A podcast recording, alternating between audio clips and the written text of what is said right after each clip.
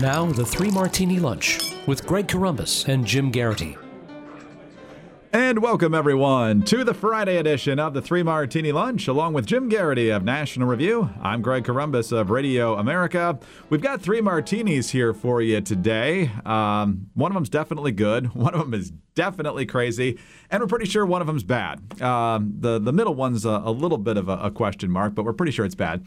Let's start with the good martini, Jim, before we get to the second round of the first Democratic debate. CNN, the House on Thursday passed a $4.6 billion Senate bill to send emergency funding to the border, a vote that triggered outrage from progressives who objected to the legislation and an outpouring of emotion on the House floor.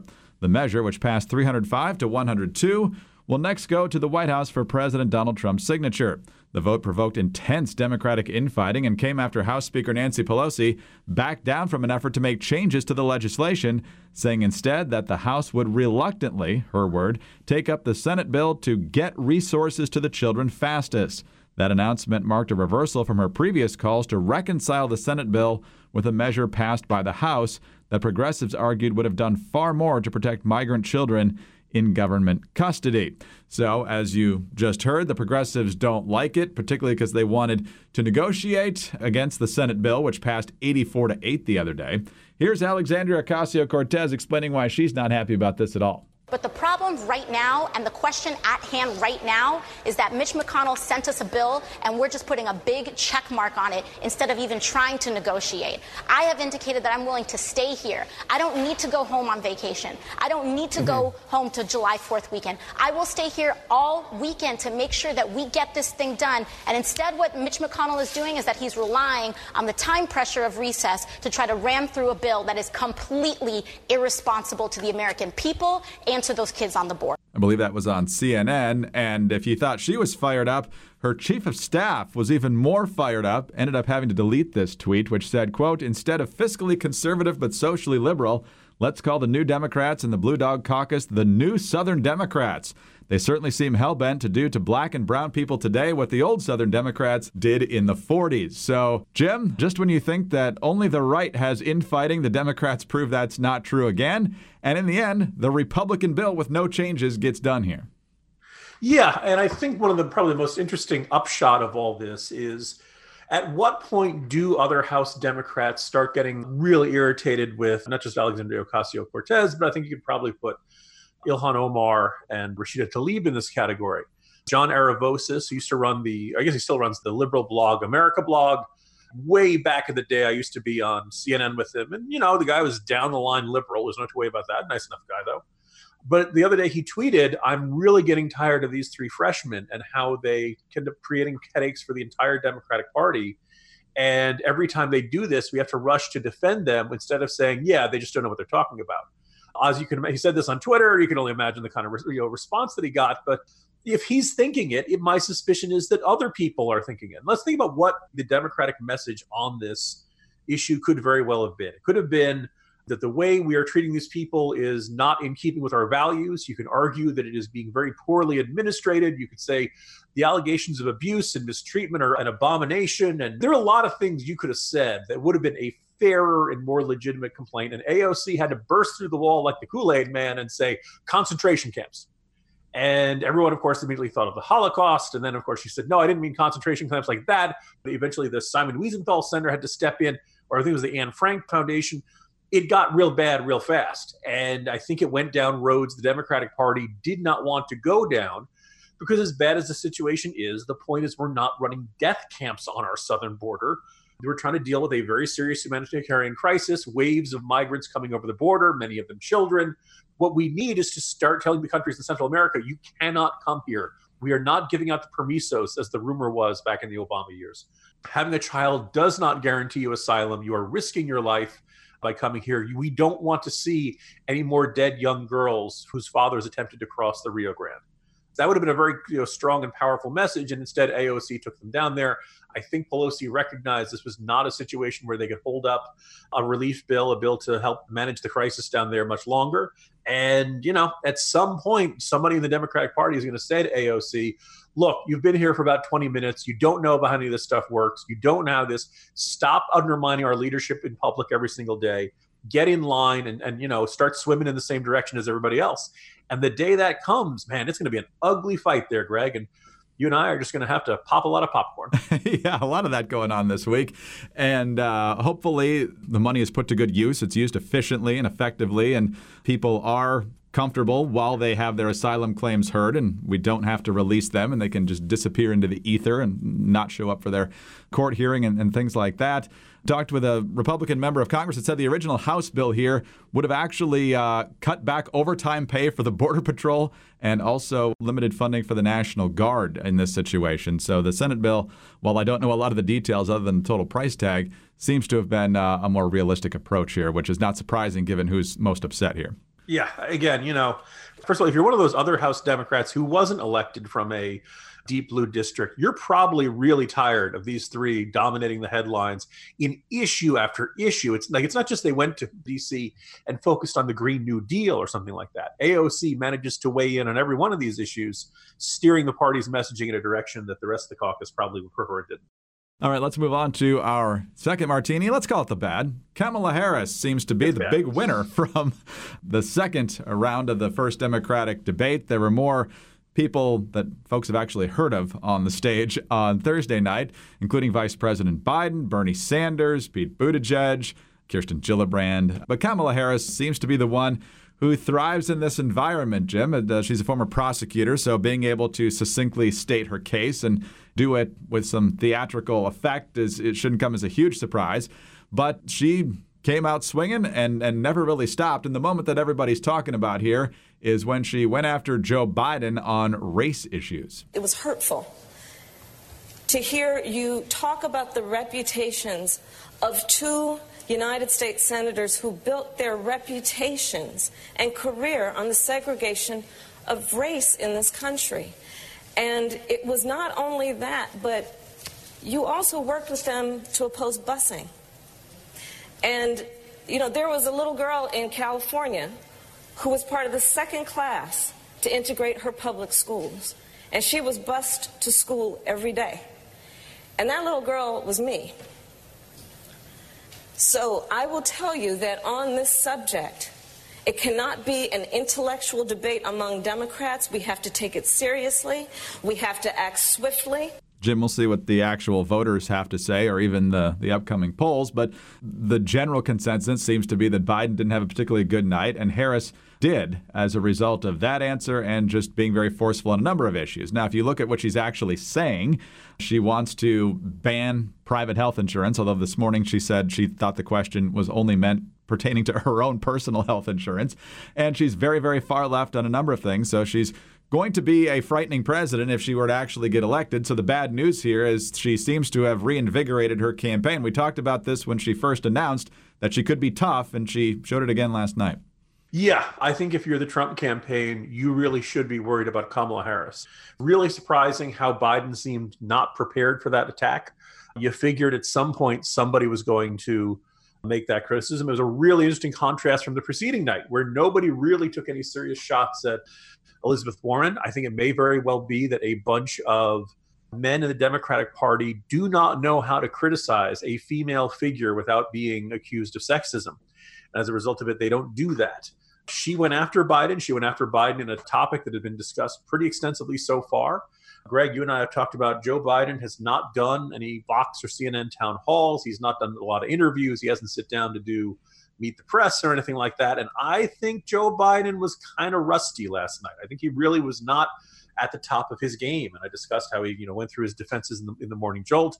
He, the interesting thing is he really was not interested in defending his position on busing at the time, which I think was actually a, a pretty d- defensible one to say, look, whatever you think of, you know, what the policy should have been, at the time it was exacerbating racial tensions. People who were not racist were really upset that their kids were being driven half uh, across town to go to a different school, and that was, you know, making white parents who could otherwise be allies of the civil rights movement, you know, exacerbating racial hostility.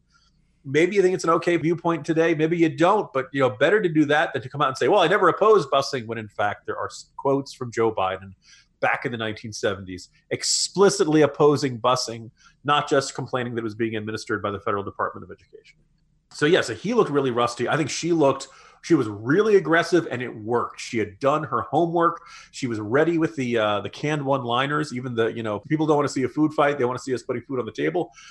By the way, Senator, it's not the job of the federal government to put food on your table. But you know that in the end, she had done her homework. She ate her Wheaties, and she was ready for this. And I remember early on in this process, looking at the field, and saying, "Oh, okay, you know." Kamala Harris, former prosecutor, California, uh, African American heritage, and woman. Yeah, that's you know that, that checks a lot of boxes for Democrats. They could very well you know nominate her. And then in the last couple of weeks and months, she kind of faded into the background. Her first CNN town hall didn't go well. She was open to the idea of felons voting. There were a bunch of situations where you're like, okay, you, know, you kind of wondered if maybe she wasn't really in the first tier. Maybe she was that top of the second tier category. Look, I think after last night, she's the front tier. I think Biden has better be ready. I think Sanders had better be ready if she decides to go after him. I think even Elizabeth Warren had better be ready. Uh, I think Kamala Harris, you know, she, she's demonstrated she will figure out what the person's weakness is and go on it and personalize it.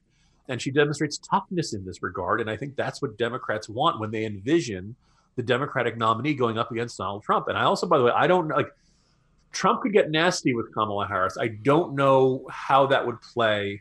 I also think that compared to the other candidates, you know, she, she is as radical. If you want the Democratic Party to be as centrist as it can be or as least radical as it can be, first of all, last night was a major disappointment because basically everybody supports eliminating private health insurance, or at least according to their hands, uh, the, the hands they raised. Now, Kamala Harris wants it both ways.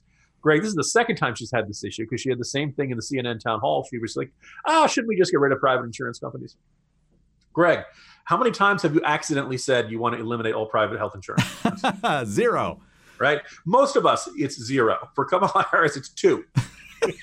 on some pretty big stages. Now, my suspicion is if your position is no, you don't accidentally say yes twice. if you say yes twice, I think if, if nothing else, it's a Freudian slip that you're at least thinking about it. You're at least tempted by the idea. So this is a Democratic Party that wants to eliminate private health insurance effectively end immigration enforcement. If you get here, they don't want to send you back. They do not want they oppose every bit of the Trump policies to control illegal immigration. And oh, by the way, if you get here, you will get free health insurance. That, that you get health coverage, you, you get taken care of, and the U.S. taxpayer will pick up the check. Gee, what could happen with that if you announce to the world, if you're sick, come to America, we'll take care of you for free?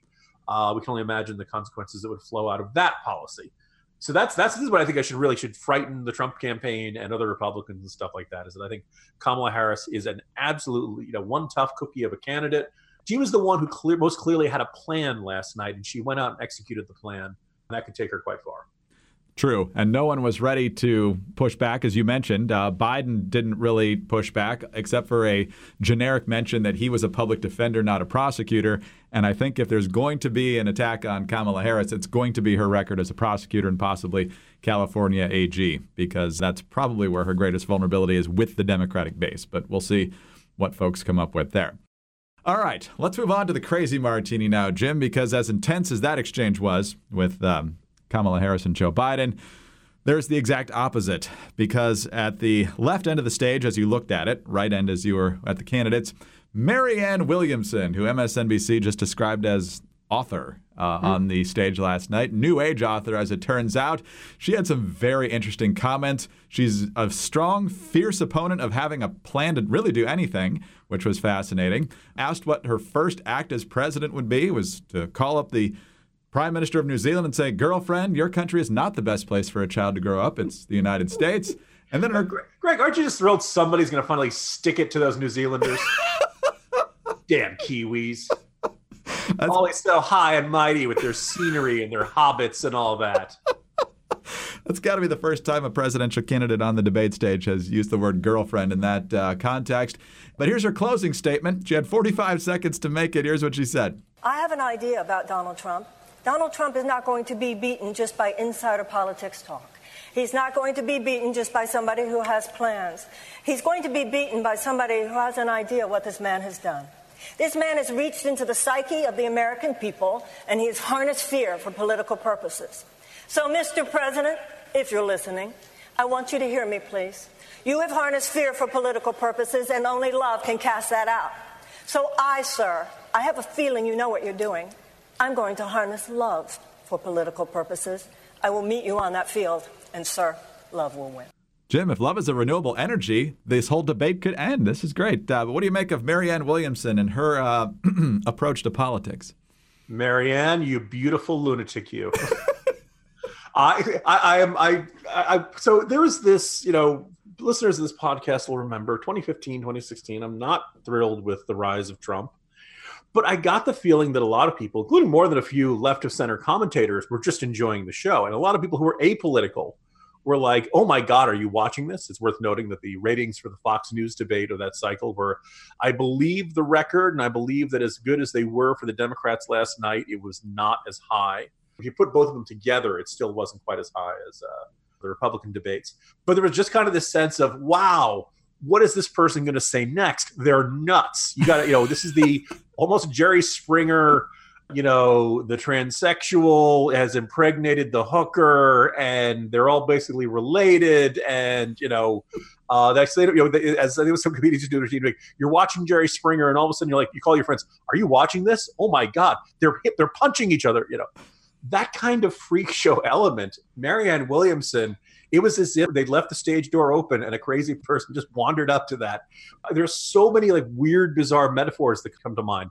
My favorite is from my friend Cam Greg, who said that Marianne Williamson is every Sarah McLachlan song lyric come to life. because you know greg uh, the under the night sky the moon woman is dancing and the smoke signals of the howling of the moon. Oh my god. It, you know there was there was nothing almost nothing about policy and stuff. We played the audio clip but it's that little head bob of uh, of you know love will win that, that raised eyebrow you know all that kind of stuff. Mickey White was like, Let, us get you know, look out for Nikes and purple robes because the comet is coming." Uh, it was and here's the thing is that you know as somebody who's not particularly enamored with any of these democratic candidates the next time they have this debate i think it's about a month i'm really looking forward to what marianne williamson is going to say because you just have no idea what's going to be. By contrast i mean think about like somebody like michael bennet who was there last night. I do the, the, the observation they say you know in polling there's no such thing as the generic democrat. In colorado senator michael bennet we found the generic democrat. And the thing is with these with political figures like this before they even begin the answer, you know what they're going to say, right? You already know the buzzwords, you already know the predictable tone. And I suspect that a certain segment of the American public tunes out people. Well, you know, eh, to deal with this foreign policy potential threat, we need to work in a multilateral manner with our allies and coordinate with blah, blah, blah, you know all these answers that are you know safe, safe, safe.